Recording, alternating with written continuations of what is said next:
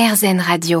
Après avoir sillonné le monde, Romuald a décidé de sillonner l'île de France au volant de son camion itinérant, une chocolaterie itinérante.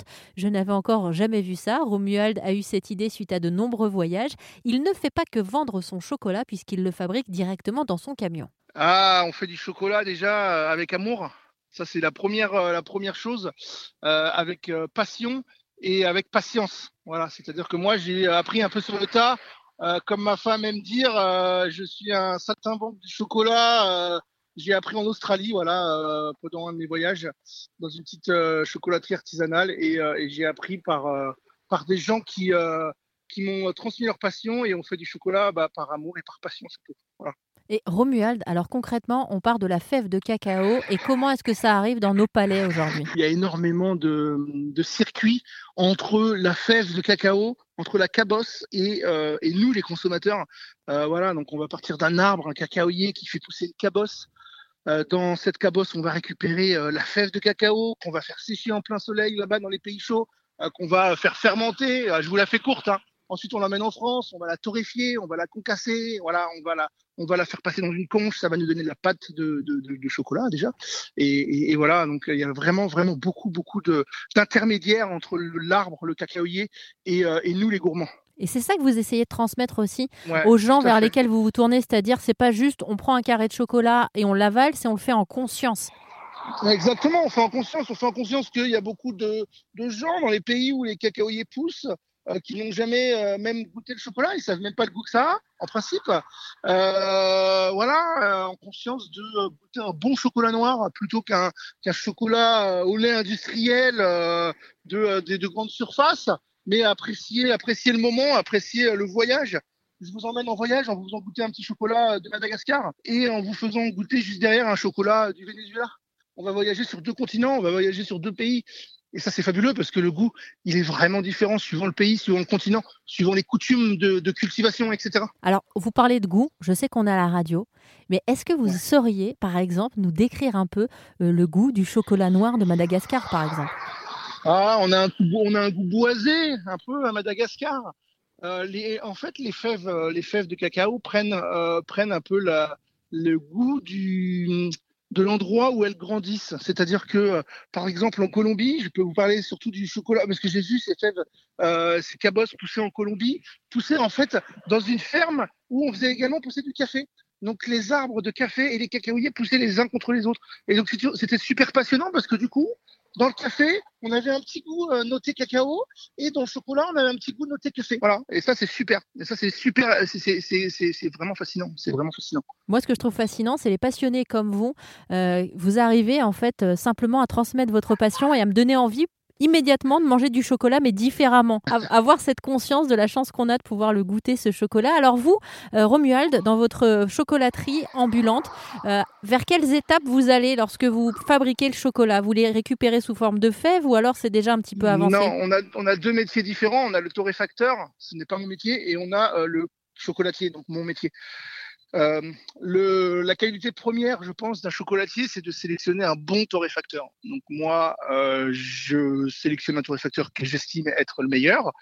Et à partir d'une euh, matière première qui, qui est de la couverture de chocolat, on appelle ça la couverture, ben moi je, euh, je tempère à la main, alors les connaisseurs euh, qui nous écoutent comprendront, je tempère à la main mon chocolat, c'est-à-dire que je lui donne un aspect brillant euh, par euh, l'action de euh, le baisser en température, de le monter en température, de le baisser en température. Voilà, je fais tout à la main. À la Voilà. main, mais c'est-à-dire c'est dans une espèce de grande casserole, par exemple? Non, j'ai un une table en, en granit dans mon food truck et euh, avec cette table en granit, je, euh, je tempère mon chocolat moi-même.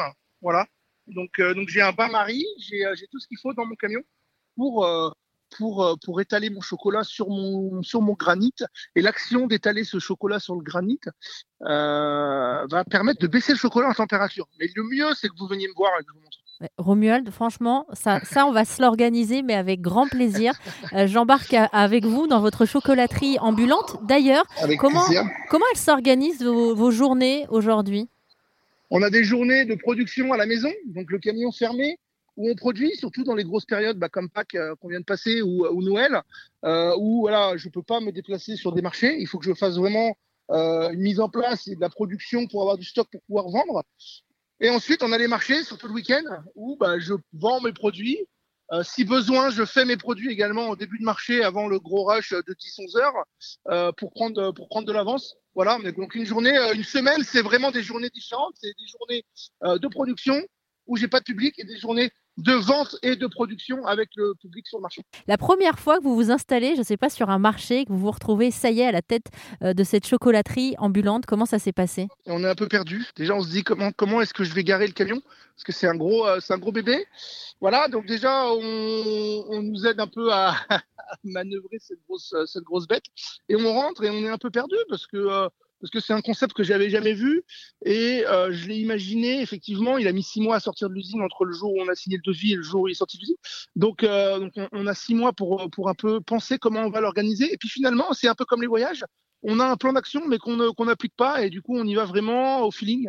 Voilà, donc, euh, donc on est perdu et les premiers clients arrivent et on se jette un peu à l'eau et puis on y va quoi. Et puis bah voilà, on propose nos produits, on fait goûter et, euh, et l'aventure commence comme ça. C'est vraiment au feeling finalement. De quel chocolat vous êtes le plus fier au Mual d'aujourd'hui? Ah le chocolat à la pétale de rose, à la pétale de rose parce que déjà c'est joli, euh, c'est vraiment joli de la pétale de rose séchée sur du chocolat noir, sur du chocolat blanc, mais aussi parce que Rose c'est le prénom de ma fille. Donc on a toujours une petite histoire à raconter et voilà. Donc je me suis dit quand ma femme est tombée enceinte et qu'on a décidé d'appeler notre fille Rose, j'ai dit à Sophie, j'ai dit allez, on va mettre du chocolat, euh, on va faire du chocolat à la pétale de rose.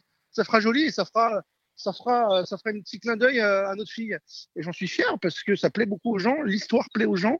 Et le goût, le goût plaît aux gens aussi. Quoi. Vous êtes une famille de gourmands aussi, parce que votre femme, Sophie, est pâtissière. Voilà, tout à fait. Donc j'aime dire que elle est le sucre et moi je suis les œufs et nous deux on, on fait un tandem, un tandem gourmand. Ah, c'est beau ce que vous venez de dire, Romuald. Je peux vous assurer quand elle va écouter cette interview, vous allez gagner encore plus de points. Hein. Bien joué Romuald sur ce coup-là. la communication, c'est important.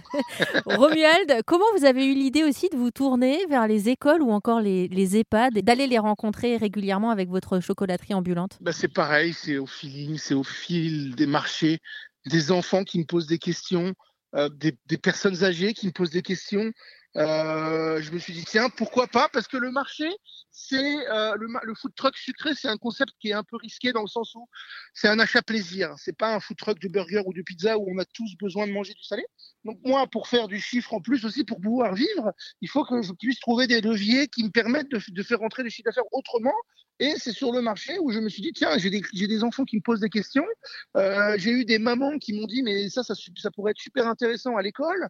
Euh, j'ai eu, qu'est-ce que j'ai eu? J'ai eu des, euh, des, enfants de personnes âgées en EHPAD qui m'ont dit, mais ça, ça peut intéresser l'EHPAD. Parce que dans les EHPAD, on a beaucoup de magiciens, on a beaucoup de, de choses classiques, mais du chocolat, on l'a jamais vu. C'est un peu venu comme ça, par mes clients finalement. Romuald, que je vais aller suivre prochainement, il m'a proposé d'embarquer à bord de sa chocolaterie ambulante et d'aller euh, sillonner les routes d'Île-de-France avec lui.